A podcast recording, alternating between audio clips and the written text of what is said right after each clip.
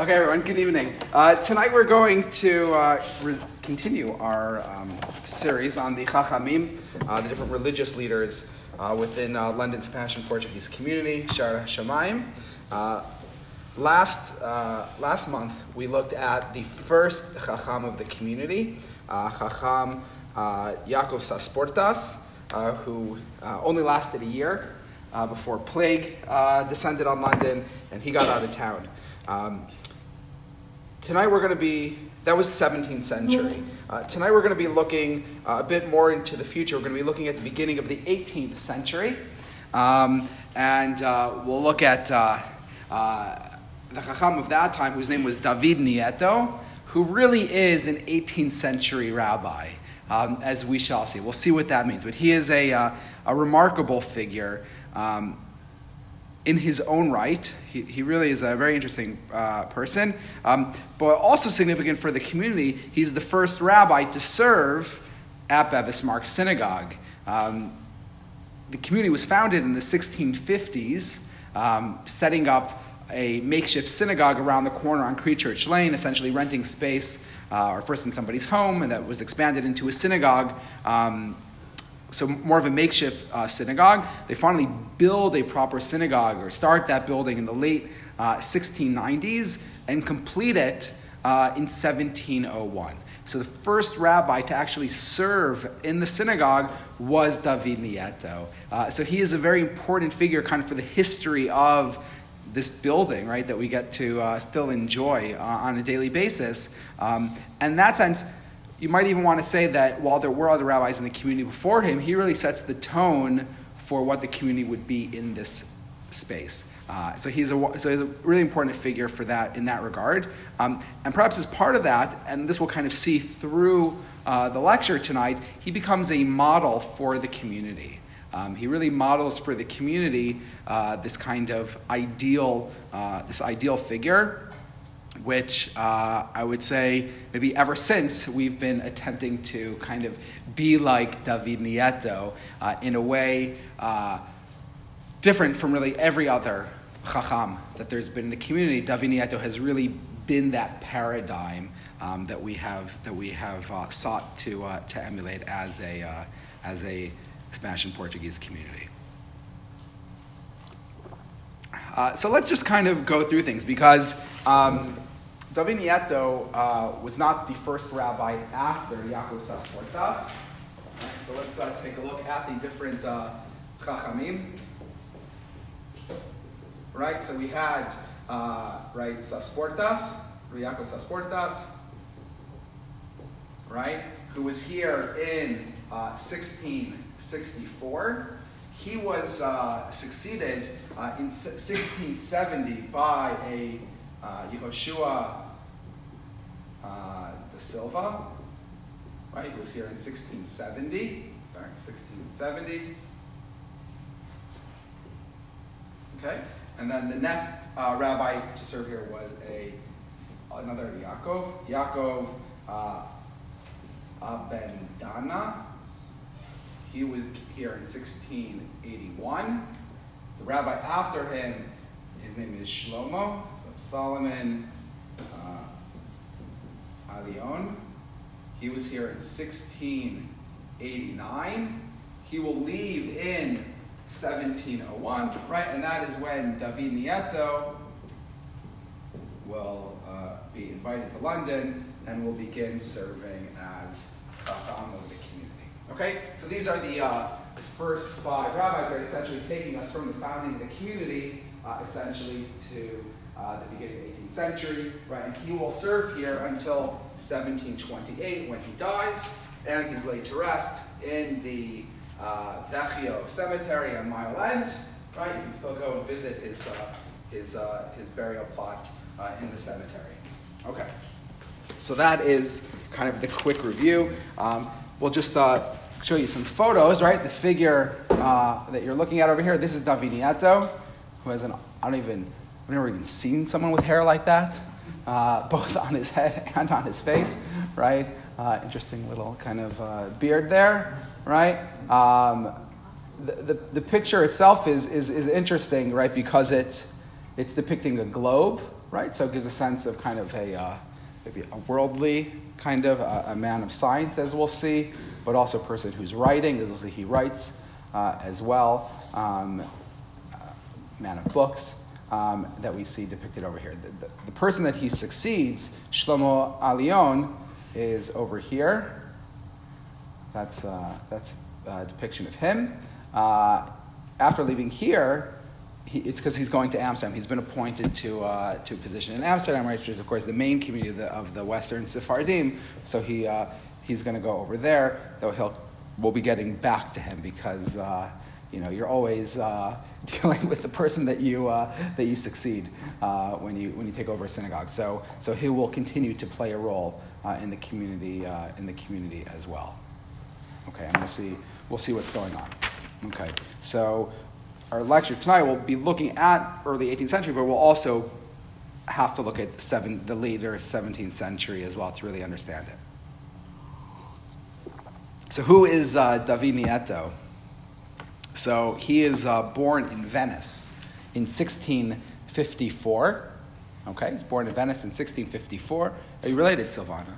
No, okay, right. So he's born, so he, he's, uh, I'm trying to think if I see, uh, a, okay. So he's born in Venice in 1654. Um, uh, he is uh, obviously given a kind of classic uh, uh, Jewish or Talmudic education there. Um, he then uh, studies at the kind of very famous uh, University of Padua. He becomes a doctor. So he, uh, he has kind of a very uh, uh, advanced secular degree in addition to his Jewish degree as well. And we'll see that, that will play out throughout his life, kind of those, those that duality. He will then uh, serve in Livorno which is probably the second largest Spanish and Portuguese community right after Amsterdam, right? It'll kind of be the main Spanish Portuguese community is Amsterdam, then you have Livorno, and then after that you'll have London. Uh, so he will serve there as a dayan, uh, as a preacher, uh, and also as a doctor. He'll also be a physician uh, in, in Livorno um, until he is invited to London in 1701 uh, though his contract explicitly stipulates that he is not allowed to uh, practice medicine anymore. Right, it is one of the conditions of his, uh, of his job over here is that he has to be a full time rabbi. Right, they don't want him uh, to also uh, be serving as a doctor, and he accepts it, and he comes to London, and he will serve here, as I said, from 1701 until 1728. Uh, we don't know that much about all of his backstory. It could be he also had a grand, you know, seemingly his, his family background is from, is, is converso background.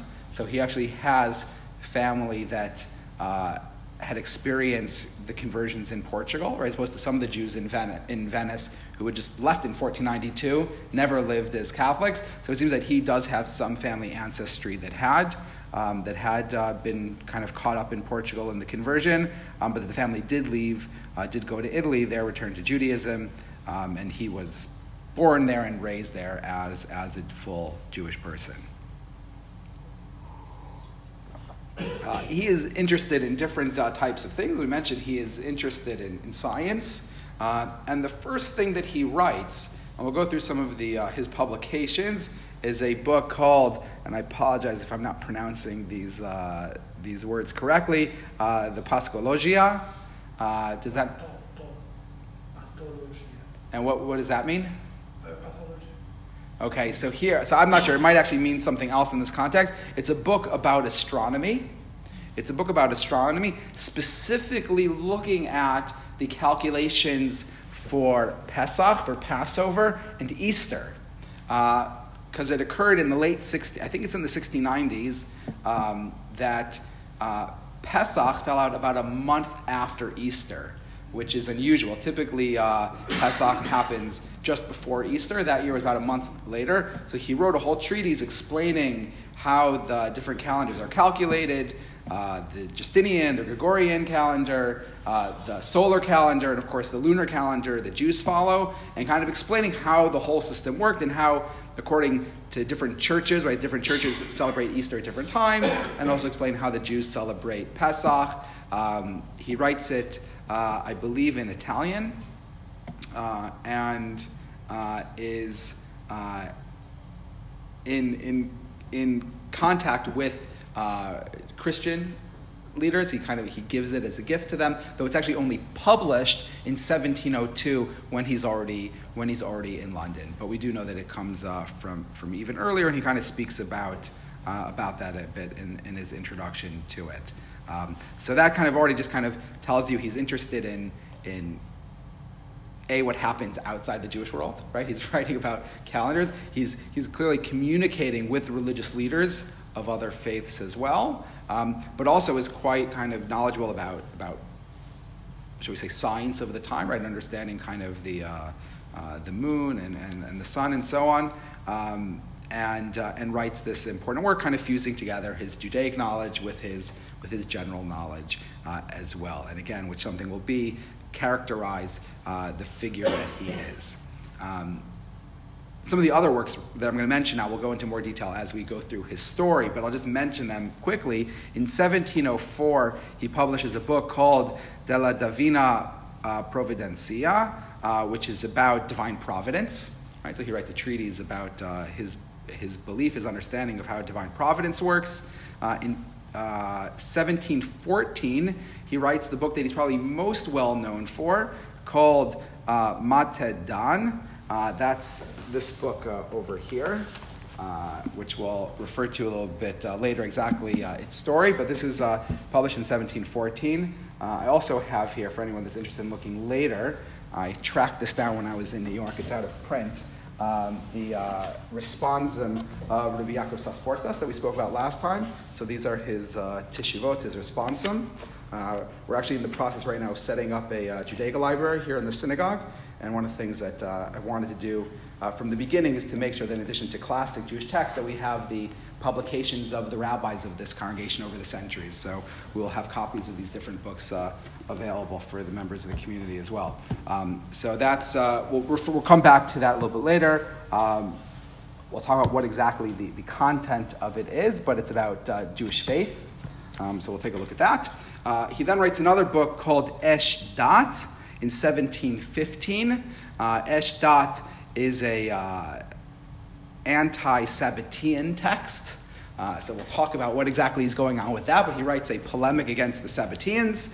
Uh, and then he also has a variety of letters and sermons uh, that have been preserved uh, as well. So he, he's written a, a, number of different things on, on different uh, topics, though I would say the, the bulk of it has to do with ideas of kind of Jewish faith and Jewish belief, seem to kind of be running through uh, a lot of the things that he writes about.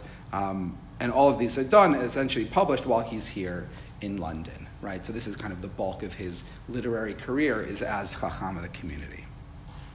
So let's talk a little bit about uh, about who he is and about some of the important episodes that happen in his life uh, when he's in London, because that's really where we know the bulk uh, about him.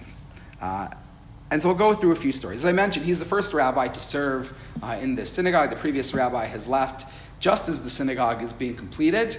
Uh, which is interesting. You think you're kind of here during a building project. You wouldn't want to leave uh, before the, uh, the project is over, but he gets a, uh, a bigger role in, uh, in Amsterdam, and, uh, and Ayllon uh, takes that role and leaves. And so the first Chacham that will serve here will be David Nieto. and then, as I mentioned, he's told he can't serve as a doctor. His, his, his only job function is to be the rabbi of the community. He's told that he's supposed to, to preach every other week, and he's supposed to teach uh, some Torah every Monday and Thursday. He kind of has delineated in his contract. He's also meant to kind of be a liaison with the community, kind of about representing the, Jew, the Jewish community, um, and, and so on, right? He's, he's, the, he's the religious uh, leader of the community, um, not the Chazan. He's not the Chazan of the community, he's the, he's the Chacham. He's the Chacham of the community, he's the rabbi. his life gets interesting in, uh, after being here for two years.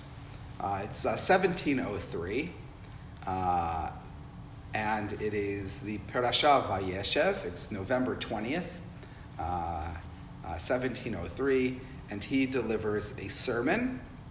And in that sermon, he explains the Jewish view on divine providence where he says that you can't separate uh, nature from God, right? That they are, in essence, uh, intertwined, uh, perhaps you might say one and the same. And there are murmurings in the synagogue. People begin to talk and question whether their chacham is in fact a heretic, uh, whether he is a heretic. Uh, this charge is led by one of the members of the community, uh, Yehoshua Tzarfati, uh, Yehoshua Tzarfati, uh, and they claim that he is, in essence, and, uh, at least this is the way that it's typically portrayed, though it might be a little bit more complicated, this, but that he is a pantheist, right? That he uh, believes that nature and God are the same. Some people say, is he being accused of being a Spinozist? Uh, again, a person that's denying God by saying, might, uh, might not be that that's actually what the argument was, but that he is a pantheist, right? That he is a, a, a pantheist, right? And that he, what he is expressing is not the belief uh, in God that we should have. Um, and there are uh, a protest made to the Mahamad, made to the board. Um, now, at the same time, there will be a, uh, a protest which is sent to the Bet Din in, or to the Mahamad in Amsterdam as well, by about 13 members of the community. Again, essentially uh, complaining about, uh, about whether this is heretical. Uh, they write back and they say, you know, they can't get involved, you know, direct, you know, through members. It has to kind of go through the board of the synagogue. Uh, in the meantime, uh, by the following year, 1704, Nieto has published a book on the subject, right, which is his uh, De la Divina Providencia, right, where he writes, where he explains his position about divine providence. Uh, we'll, we'll go into what exactly is going on in, in, a, in a little bit. Uh, and uh, ultimately, the board will submit essentially the. Then people will, will make an official complaint to the board, and the board will send this complaint together with uh, uh, Nieto's book to Amsterdam to the board uh, to bring to the Bet Din uh, that they should rule on whether their Chacham is in fact a heretic. Uh, the board uh, in Amsterdam, after kind of delaying, ends up saying that they can't get involved uh, with what's going on. Uh, and so everything is returned to, uh, to the Mahamad in London, uh, who instead turned to one of the major rabbis in Hamburg. We had mentioned previously that Hamburg is an important Spanish Portuguese community. They're not sending it to the Spanish Portuguese rabbi there, they're sending it to kind of the, the major rabbi in, in, Amsterdam, whose name is Chacham Tzvi Ashkenazi. He's had some experience in Sephardic communities because he had been in the East, that's where he got the title Chacham. He kept the title Chacham. Uh, and I think I have a picture of him uh, over here as well. This is Bevis Marks, looking much as it did in 1701. Uh, and then here is Chacham Tzvi, and he writes, he reviews the documents with two other rabbis, and they make a ruling saying that Nieto is not a heretic.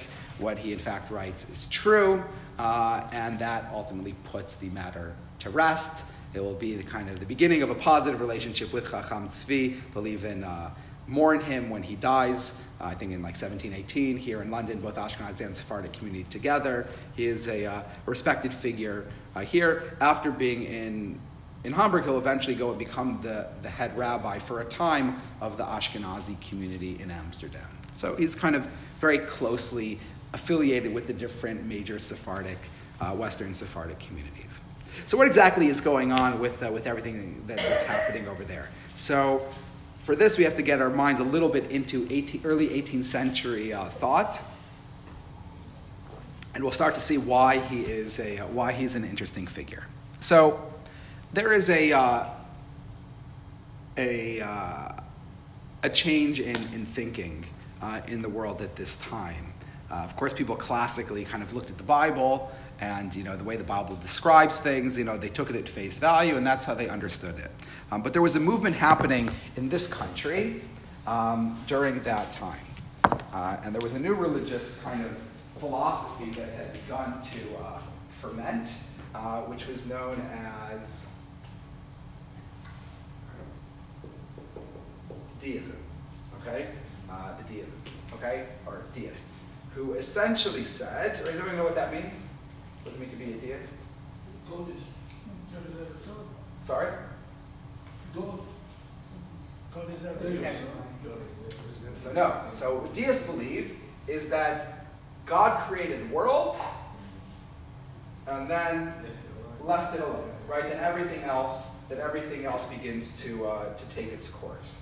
Okay.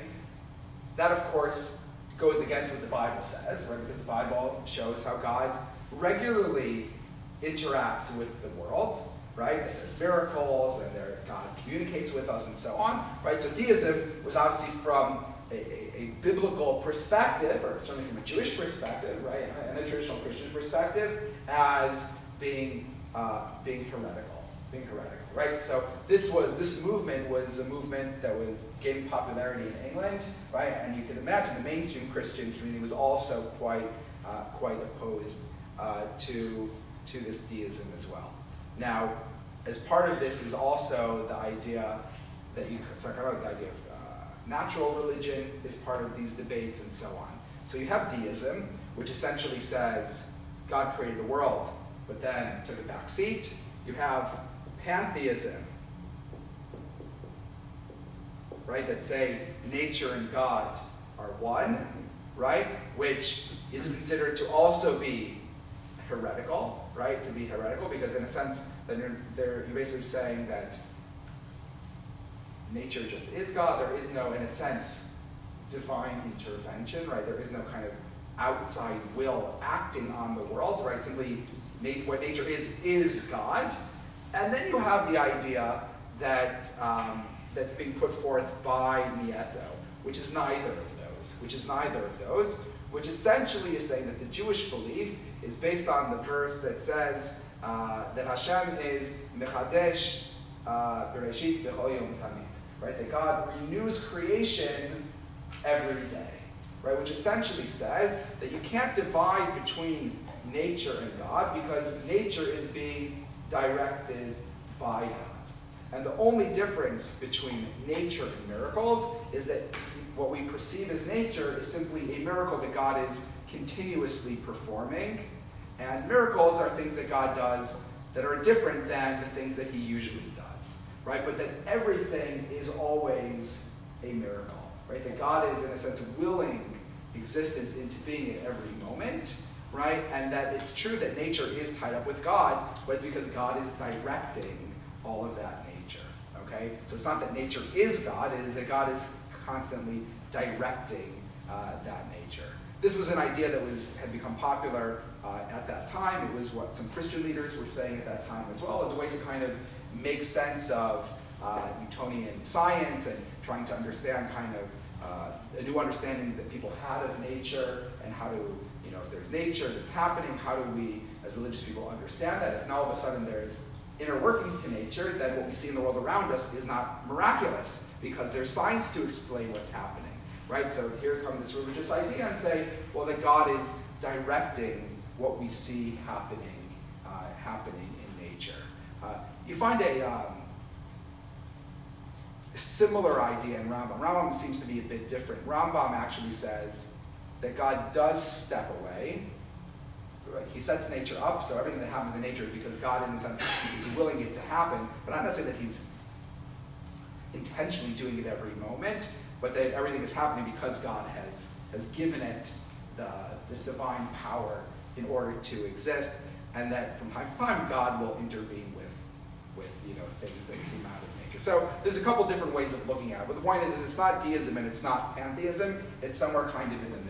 And essentially, what he was doing is actually almost kind of cutting edge at that time, where he's trying to go ahead. He's immersed in the knowledge of the scientific world at that time, or should I say, the challenges that science are presenting to religion, right? The idea that there is science, right? That there is an understanding of how nature works, right? The beginning of right enlightenment thinking, right? People understanding and looking at the natural world, and him trying to make sense of how can you be a believer in science and also be a believer in Judaism, right? And there are also Christian preachers that are trying to do this very same thing, right? So he is a person who is uh, very much in touch with what's happening in the world and is trying to um, synthesize the two together, right? He's not saying, you know, we just should reject science, at the same time, he's not saying that we should reject Torah. He's saying we need to find a way to make the two of them work together, right? In that way, very much in line with what Rambam had tried to do, and so on. So he's kind of that continuation of saying we need to accept the truths that we're learning about the world, but also accept the truths of the Torah and find a way to harmonize them to show that they can live uh, that they can live together. So in that sense, and perhaps this uh, that, that text kind of represents that um, approach that I think we would at least like to think, right, kind of represents the philosophy of the Western Sephardim, right? The Sephardic Jews that found themselves in the West, where they are committed to Jewish tradition, but also equally committed to uh, the advances of the world, and are trying to find a way to show how they can live, they can live together right? And I would say to some extent, right, to a large extent, that's the model that our community still embraces and tries to follow, obviously with, with different scientific ideas, but essentially that same pursuit of embracing both at the same time. Uh, what I'll add is the, the story um, takes, a, takes a bit of a funny turn. Um, the, the board here is not too happy with, with the board in Amsterdam refusing to adjudicate their case.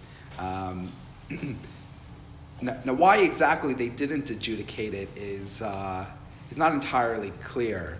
Um, the Chacham here at the beginning of the 20th century, Chacham Gaster wrote a, one of the first histories of the community, and in his work, he, he suggested it has something to do with uh, Shlomo Ayllon.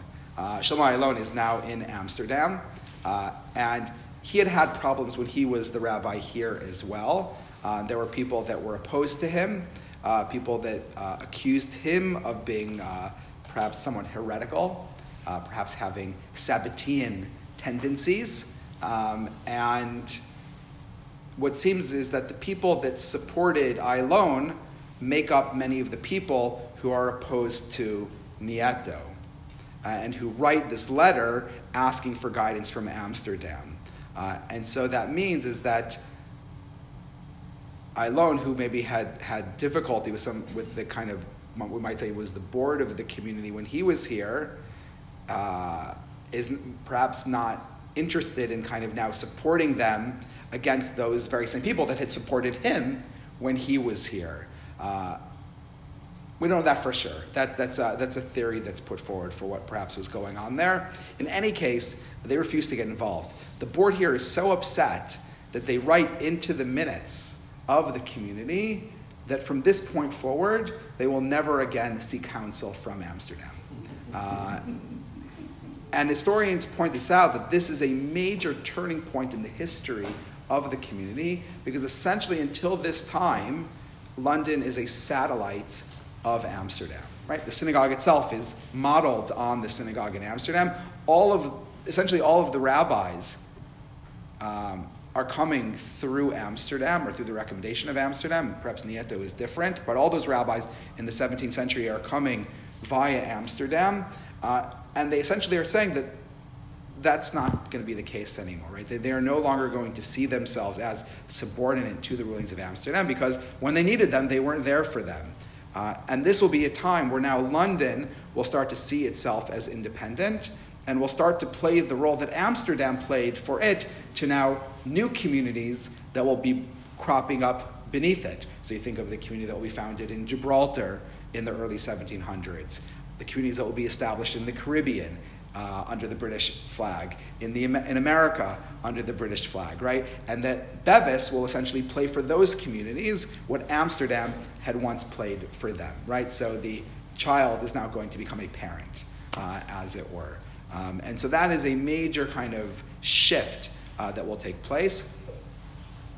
Ultimately, not all correspondence will be cut off. There still will be needs for collaboration, particularly when it comes to charity work for the poor and pe- poor people that are kind of floating between the different communities and so on. But in terms of kind of authority, they no longer look to Amsterdam as the their authority, right? They see themselves now as being independent and being able to handle cases uh, on their own. So that is a major moment uh, that happens for what I would say is uh, uh English independence, uh, as it were, uh, which perhaps fits well because this is also the beginning of the reign of, of Queen Anne and the end of William of Orange. So they're already kind of in the political sphere is a break between kind of English Dutch relations, and perhaps this is mimicking that um, on some level as well. Okay, but let's let's go on because uh, the story is going to continue now um, in, a, in a really interesting way because there's going to be a major development that's going to take place uh, within within the community here, uh, and it also is going to be tied up with changes in uh, in politics as well. Uh, and this will not have to do with the Dutch; this is going to have to do with Portugal.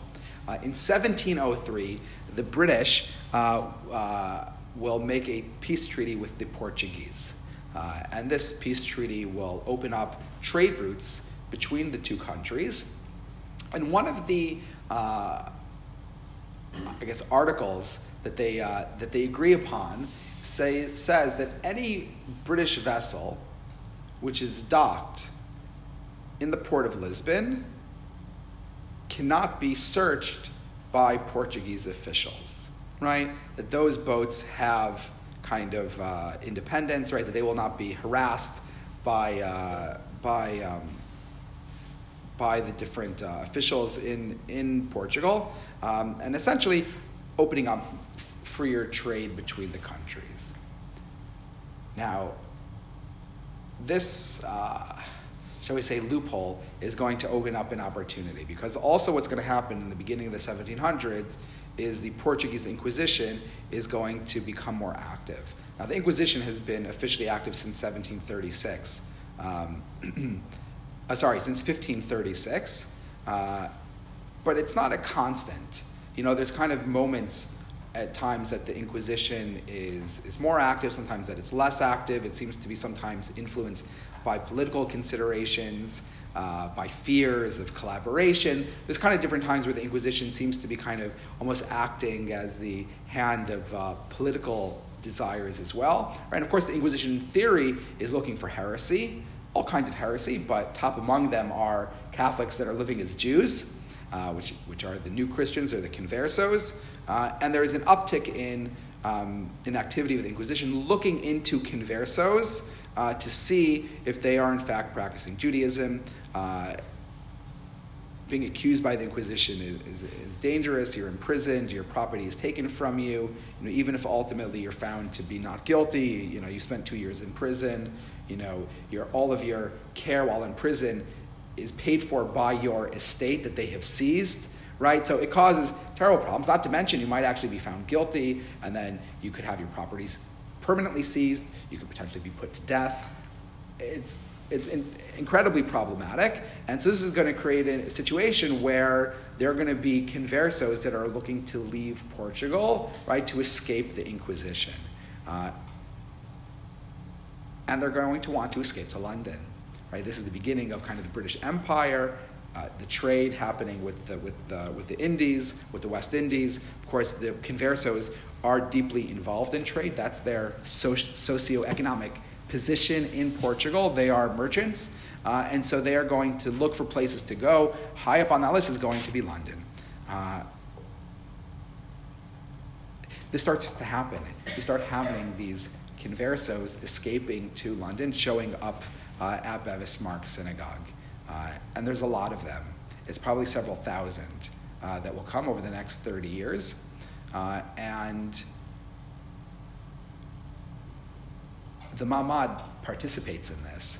They actually uh, approach British vessels, British captains, and tell them that they will pay the, um, the cost of any Jew that they smuggle out of Portugal.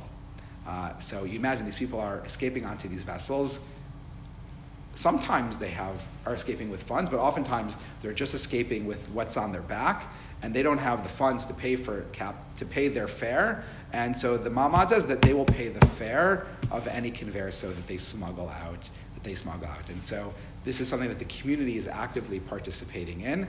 Um, what we know is that the Portuguese officials become wise to this, uh, and in fact make will at times want to board ships, and the British captains will say, I'm sorry, you're not permitted to board our vessels. That breaks the treaty. And so there will actually be official dispatches of the ambassador complaining to the British officials that, that their captains are essentially smuggling out um, people that are accused of breaking the law, right? Now, of course, the, the British don't care because they're Protestants, they're not Catholics. And in this country, there's all kinds of negative things about the uh, Inquisition that said anyway, right? It's part of kind of, oh, look how terrible Catholics are, they have Inquisitions and so on. And so the British essentially ignored their complaints and they say, sorry, we don't know what you're talking about. Any vessel that, you know, is a British vessel, you are not permitted you're not permitted to, to enter. And so these people that are kind of at the cover of night sneaking onto British ships and then getting smuggled to England. Um, now, it all sounds great, but it's going to be problematic because what's going to happen is some people are going to show up in London and have no interest in coming to shul. You know, I mean, these people have been living as Catholics for over two centuries. Uh, some of them are leaving because they're afraid of being accused, but not because they're actually living as Jews. There might be false accusations, or they might, or what they're being accused of as being Jews is so nominally Jewish that for any standard Jewish community, they don't fit in at all. And they get here, they don't actually want to participate in the community, or even if they want to participate in the community, they want to remain marginally part of the community. Uh, and one of the things that they, many of them refuse to do is to be circumcised. Uh, and so the Mahamad uh, adds a regulation that says that they will pay the fare of any person that uh, is escaping from Portugal as long as they are circumcised within 15 days of arrival.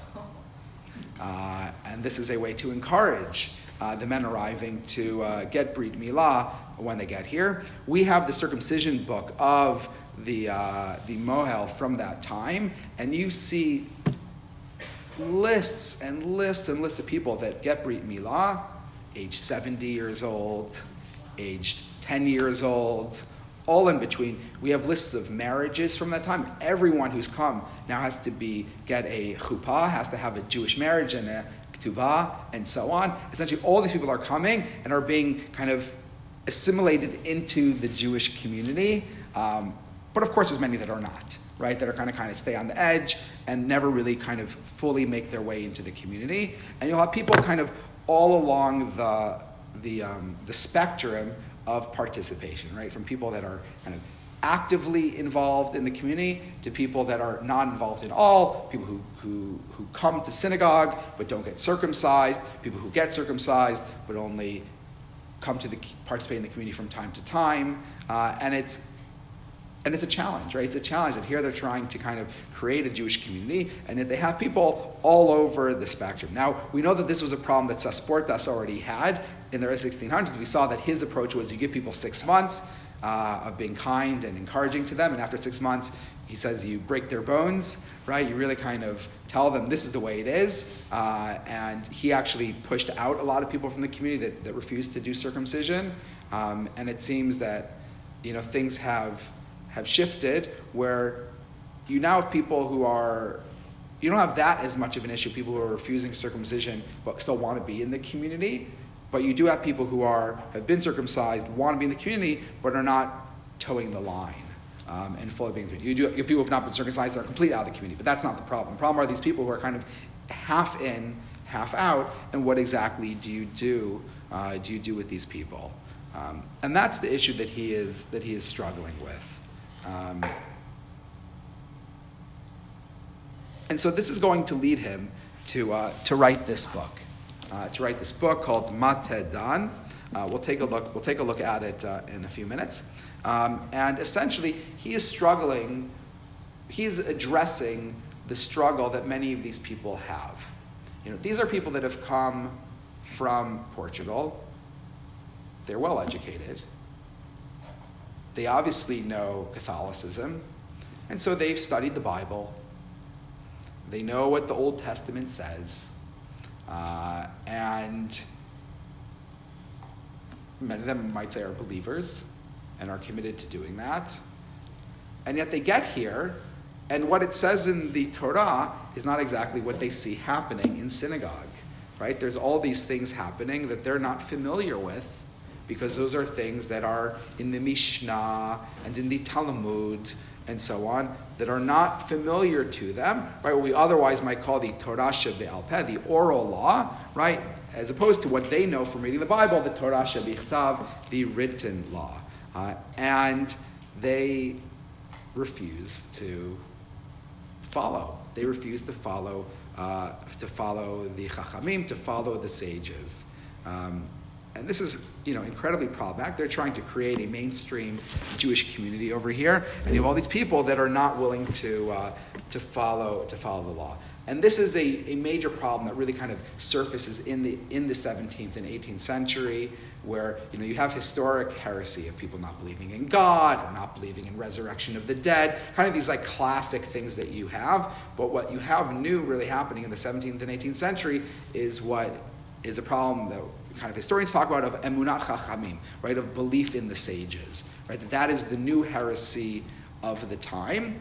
Uh, and David Nieto writes a book devoted to that topic of trying to demonstrate why the oral law is just as legitimate and just as binding as the written law. Right? And that is what this book is about. So I'm going to take a look at it, some of the things that he writes over here. Um, and we'll, we'll start with his, uh, with his introduction.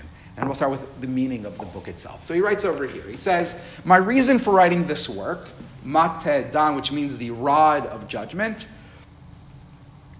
is that I consider it as a powerful rod with which to smite the forehead of the Karaites. Right? He's referring to those that believe in the Torah, but not in the sages, as the Karaites of old.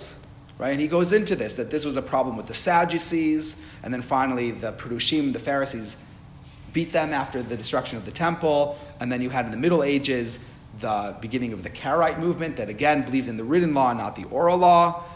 And he says what we have today in the 17th, 18th century is a resurrection, as it were, of the Karaites, right, among these conversos, right, these returning conversos, right? So he's written this as a rod with which to smite the forehead of the Karaites, a weapon embodying a sound knowledge, right? It is a weapon of knowledge that he's going to smite them with, by which they may be convinced that all the efforts of their wise men to arrive at the import of the words of the living God, without the aid of the traditions transmitted by Moses to our learned ancestors, have been futile.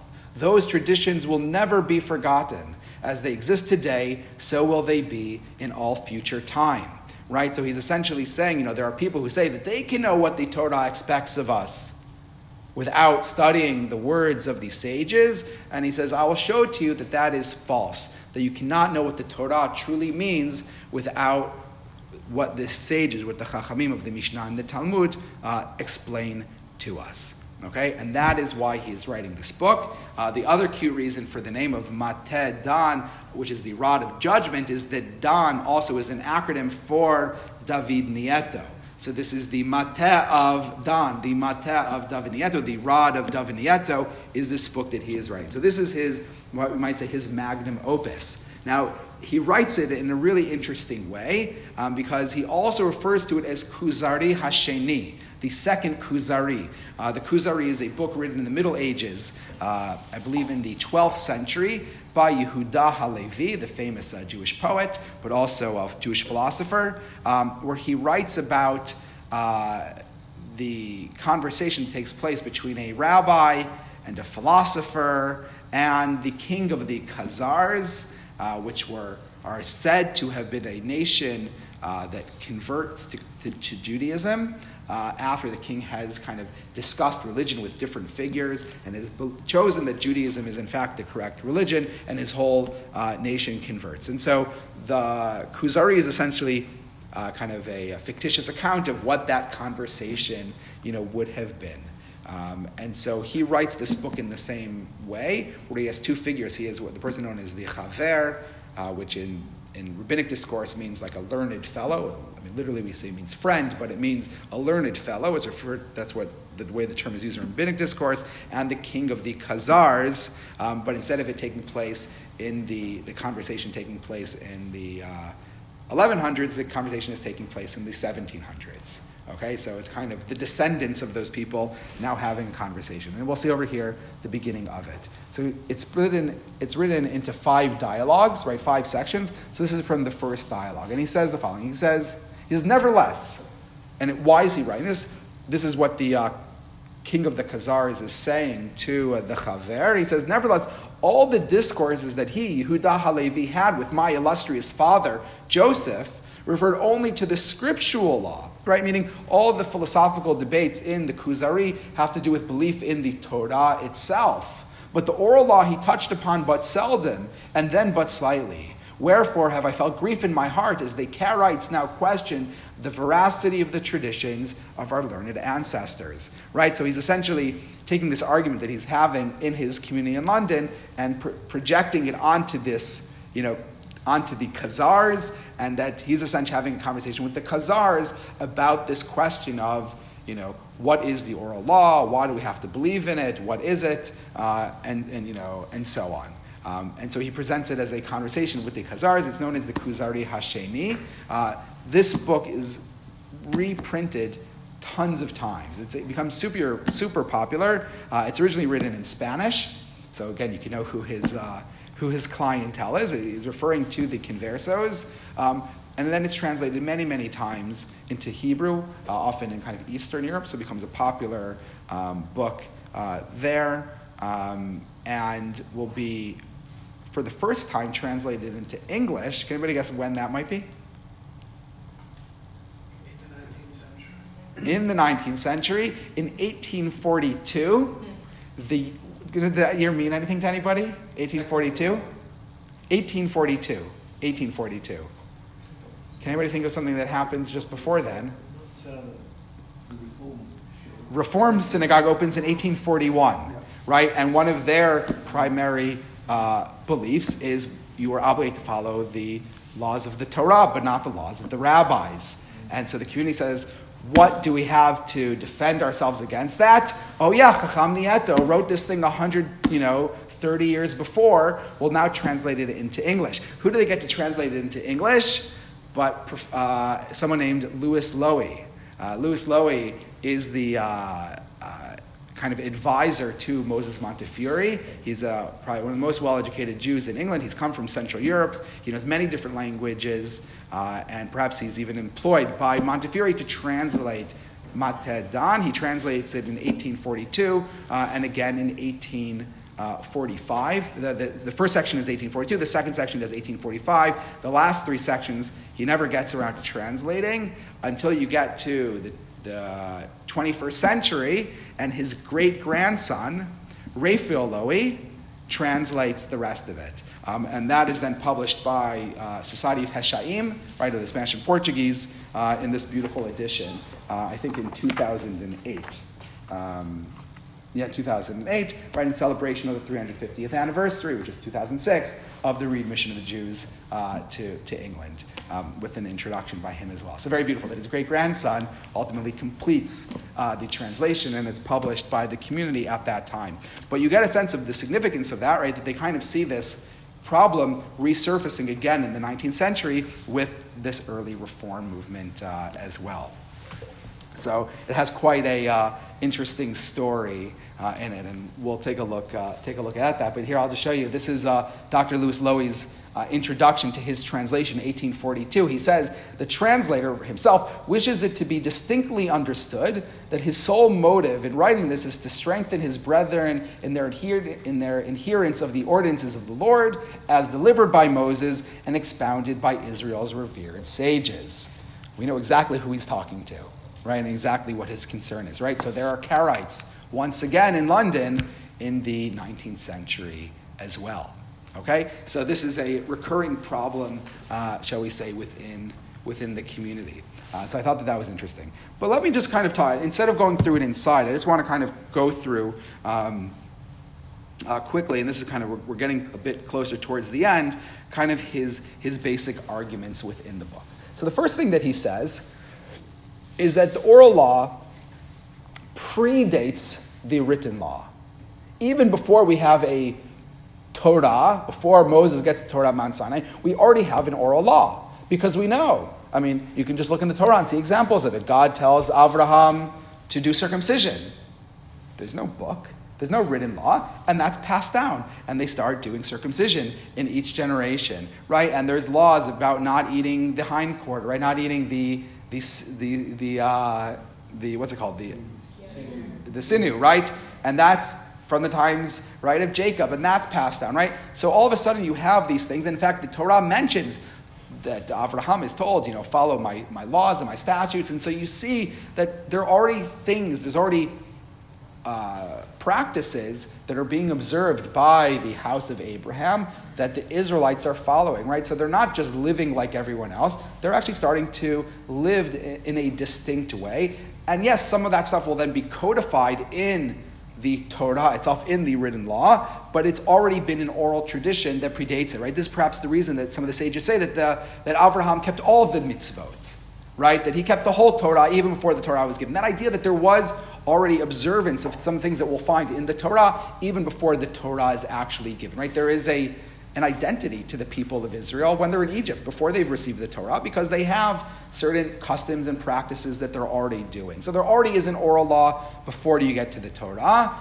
And then he says, and we know that that continues when the Torah is given, because the Torah is not given to us in full detail. In fact, there's oftentimes that it's clearly given in a shorthand way. It requires uh, a degree of uh, interpretation.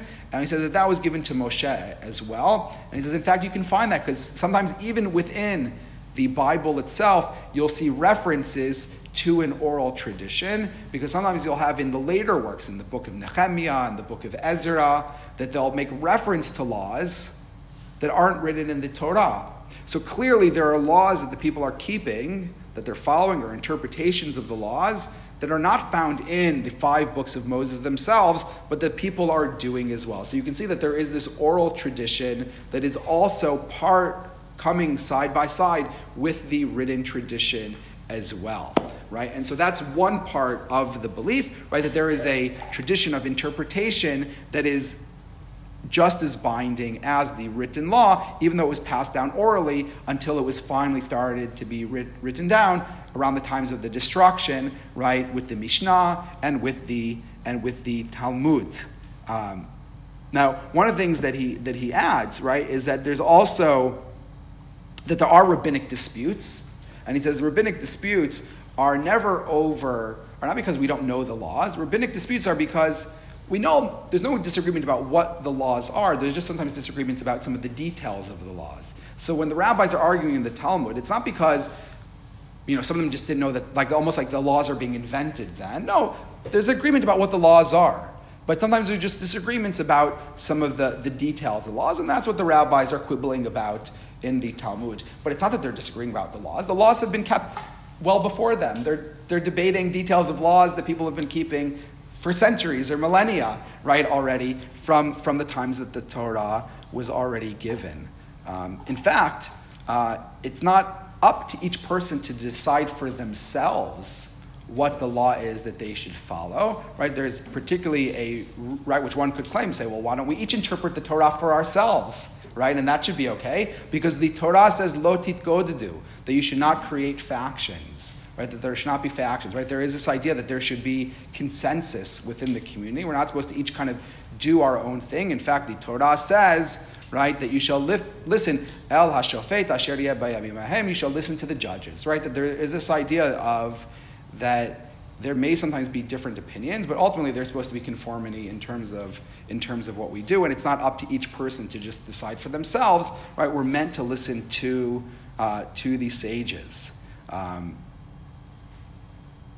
taking a step further, right? He says that not only does this apply to kind of the interpretation or the application of the Torah laws, but of course this also applies to the enactments of the sages as well, right? Like Hanukkah and Purim, right? And Brachot and Tefillah, right? All the things that the sages enact. Says we're also obligated to follow those things because, in fact, when we do those mitzvot, we say a bracha, we say a blessing. And what do we say in that blessing? Blessed are you, Lord our God, who sanctified us with his commandments and commanded us to light the Chanukiah. God never commanded us to light the Chanukiah, right? How, it, Hanukkah happens after the Torah. So how do we say that? So he says that idea that it says in the Torah that you should listen to the sages in your generation means it's telling us that if the sages in your generation make enactments, that you are meant to follow those enactments of the later generations. And he goes a step further. He quotes a, an important passage in the Talmud, and again, I'm not doing this whole subject justice, but he, he essentially lays out this idea that it says in the Talmud, right, called it tiknu rabbanan ke'en deoraita tiknu. Everything that the sages enacted, they modeled on the biblical law, right? So what that means is that the sages didn't go ahead and kind of create things that were completely from left field. They essentially saw what the, the direction the Torah was going, and they modeled their enactments on the Torah itself.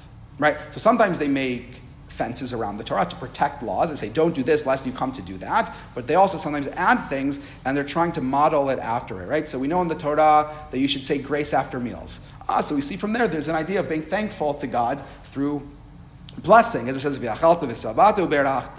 That you shall eat and you shall be satisfied and you shall bless. So we see this idea of blessings. So the rabbi said, Great, blessings are beautiful. Let's say blessings at other times as well. And so they enacted blessings, right? So everything they did is, is essentially uh, not new, but it's just kind of elaborate or expanding on what it says in the Torah, and that those things are just as binding uh, on us as, uh, as the things that the uh, as the things that the Torah itself says explicitly, right? And so that becomes an important idea, right? That he is really trying to uh, communicate to the people with his rod, his rod of ideas, right? That we are obligated to follow what it says in the Bible, but also obligated to follow what it says in the Talmud uh, as well, right? We're also obligated to follow uh, the sages, right? And this is a really important text, and he's responding to his a time where he has all these conversos that are struggling with this are struggling with this idea right? They're in the community they're identifying as jews they're doing circumcision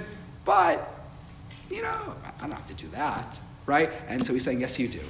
And my rod will show you why you have to do that. So this becomes a really important work um, addressing an issue um, really important to his time and that will continue to be important really you know 19th century and afterwards um, where you're dealing with a group of people who believe in the Bible, but they just don't believe in the sages, right? As opposed to maybe, you know, nowadays where people don't believe in anything, right? So there it's kind of, he's saying these people believe in the Torah, but not the rest. And so he's going to write a book to kind of firm up their faith uh, in the Chachamim, in the sages.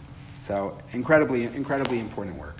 Um, the last uh, episode that happens, or kind of major episode that happens that he writes uh, response to, is this work that he does in the year after Esh Dat, uh, with a fire of religion, and it is essentially a, uh, an attack against the Sabbateans. There is a uh, Sabbatean known as Nehemiah Chiya Hayon, who's in Amsterdam, who's going to be coming to London. He already has a following. Uh, and the Sabbatean philosophy is that, yes, you have to follow the Torah, but sometimes you can sin as long as you sin with proper intent, then even your sin is a mitzvah. It's a complicated uh, philosophy of the followers of Shabtai Tzvi, known as Aveira Lishma, doing an Aveira, a sin for its own sake, and elevating all of God's creation, the things that we're meant to do and things that we're not supposed to do. We can elevate the bad things as well by doing it with higher thoughts, and so the Sabbateans are often accused of doing terrible sins and you know sexual immorality and things like that, but they're doing it with higher ideas, and so it becomes okay for them to do it. And I guess this is an ongoing battle, meaning Shabtai Tzvi converts in the 1660s to Islam, but that doesn't end the Sabbatean movement, right? Through his students and their students, some of his philosophy continues, and those battles continue. Uh, what's interesting is one of the major uh, opponents of Sabbatean movement is Sasportas, who actually is part of the group of people that is close with Shlomo Ayllon, who we actually know is a closeted Sabbatean. We know, we know later that he actually he tries to support Hayon and is in touch through letters with other Sabbateans in Italy. Sasportas, if he knew that Ayllon had been a Sabbatean, would have gone crazy. He didn't realize that that's in fact who he was. There are all kind of questions about Ayllon, um, but he has a very prominent role in Amsterdam, so he, he's hidden it extremely, extremely well. Um, but in any case, uh, when they're going to be coming to London, so Nieto was asked to write a response. And Nieto writes a whole response explaining why the ideas of Hayon, where he's quoting Kabbalah, are actually not what the Kabbalah is actually saying, and Kabbalah actually is saying something else, and that the ideas of Hayon are actually heresy, and basically trying to explain what is, you know, the true meaning of Kabbalistic or the Zohar, uh, and as opposed to what the Sabbateans are uh, misinterpreting what the Zohar, what the Kabbalistic teachings are actually saying. So he writes that important work as well. Um, I'm going to conclude now.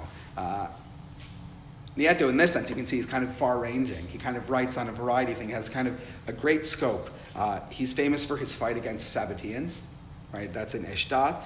Uh, is extremely well known for his fight for emunat chachamim, for faith in the sages, um, and because of some of his other works, defending the pursuit of science and showing how science can be synthesized with, uh, with traditional Judaism, right, really becomes the, you know, kind of the model par excellence of the Western Sephardim, right? Of saying that you can be a person of the world, you can be a person of society, you can be highly educated, as many of the members were from their times in Spain and Portugal, and the universities there, uh, but you can also be a devout Jew, right? And he really becomes kind of that model, saying, you know, oh, you know, we should all be like a Nieto. You know, when you, you hire, you know, a, a, rabbi of the Spanish and Portuguese, you say, well, you know, is he like Nieto? You know, does he have a college education? You know, does he have a higher degree? Is he also a Talmid Chacham? Is he a great scholar? Is he a, is he a defender of the faith? Right? And you kind of look to Nieto as this model of what, you know, of what a Chacham, of what a rabbi in the Spanish and Portuguese uh, should look like. And I think really laid the, the groundwork for establishing uh, this community, or that this should be a mainstream community of believers, of adherence to the Torah, but people who are equally comfortable in broader society as well, and that those things are not in tension, those things are not in conflict. In fact, you can be fully part of traditional Jewish life while fully part of society uh, as well. Um, he had a very long tenure in the community. It ends with his death right? That's, uh, that's, that's, that's pretty good when it ends, uh, when it ends that way and not with leaving. Uh, in fact, he has a beautiful ending to his Matteh Dan that I want to conclude the uh, lecture with because he essentially is talking about himself. Uh, and it's really lovely. So let's read over here. He says, This is the end of the fifth dialogue. So the Kuzar, right? The head of the Kuzar says, He goes, turning to this chaver, to this rabbi, should you consent to stay with us here, I will give you a million golden dinars, for your departure hence would weigh heavily upon me. Right? So he says, I'll stay, I'll pay you tons of money. So what does the chaver, what does the rabbi say? He says, were you to offer me all the gold and silver in the world, I could not delay here longer. I must get on my way back to the great city of London to minister to the holy congregation of Sephardim. May God maintain soundly their establishment as I've done since the beginning of 1701. It's a beautiful, beautiful ending to his writing. Uh, thank you all so much for coming tonight. Uh, pleasure.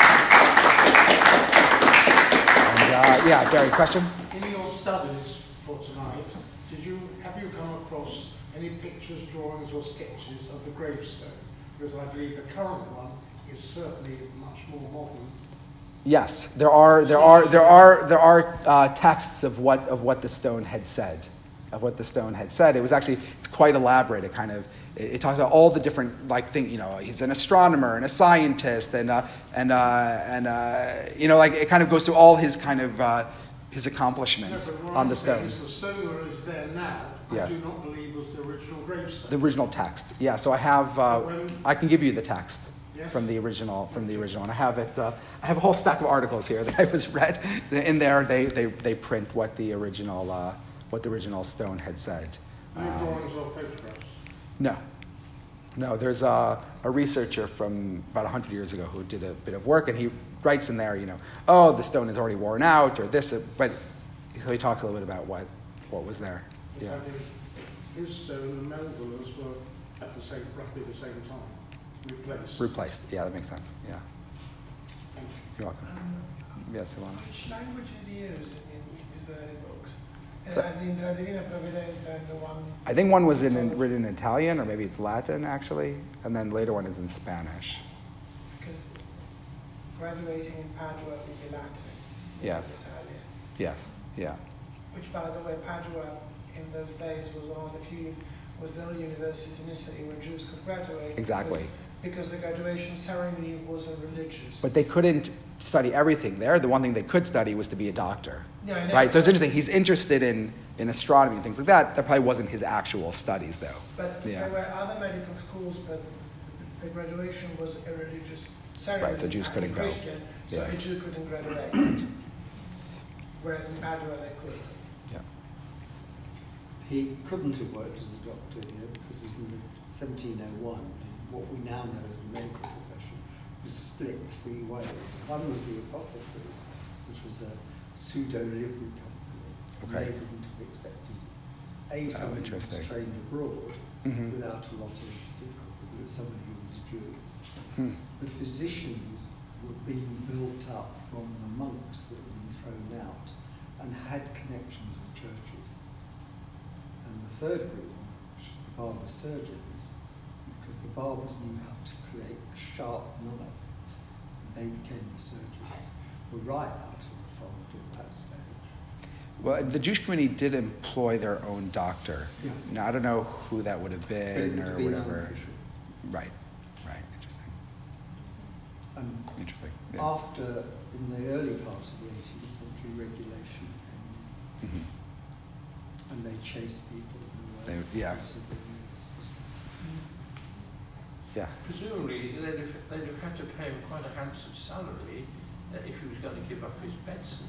Yes, he did. He they there's I, I have it in here also what he exactly was paid, and they paid well, paid his travel expenses. They had to bring his family over and so on. Yeah, Where did he live? I believe on Heneage Lane.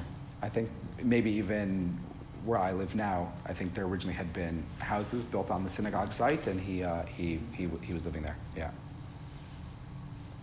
You mentioned briefly, uh, I'm interested in this Israelites um, keeping all the law. You mentioned Nehemiah and Ezra. Sorry. You mentioned Ezra and Nehemiah. Um, indications in these books of customs that the Israel. What are they? Well, you just see references to uh, uh, talking about observances. For example, the fact that they need to divorce their wives who are not Jewish, right? So it's not written in the Torah explicitly those things, but you see that they're saying that you you know your your, your spouse has to be Jewish as well, right? So you see references in there. Uh, again, I have to go go through it to kind of work through all the details. It's actually quite the book gets quite detailed. Um, I'd actually be interested in studying. If anyone's interested in studying I'd be happy to uh, study it with you as well. It'd be fun, uh, a fun class to go through his work. Um, but uh, yeah, so there's a pick up. You can order it through the Hashaim, through the Smashwordy's office, and uh, have a good have a good read. It's two volumes. So the, the one volume has Hebrew and Spanish side by side, the original printing, and then the um, the second volume, which is all of it translated into English. But that volume has have an old work. Just a question Yes. of language. Yeah, exactly. Yeah. Okay, everyone, thank you so much. Uh, next next uh, month, uh, we're going to be, I think it's the Monday after Hanukkah, uh, we're going to be looking at uh, the rabbis kind of in the latter 1700s. Uh, there was all kinds of politics then. Uh, so we'll, uh, that'll be a, a different, uh, a different type of lecture. Um, so I look forward to seeing you all then, and uh, have a good night.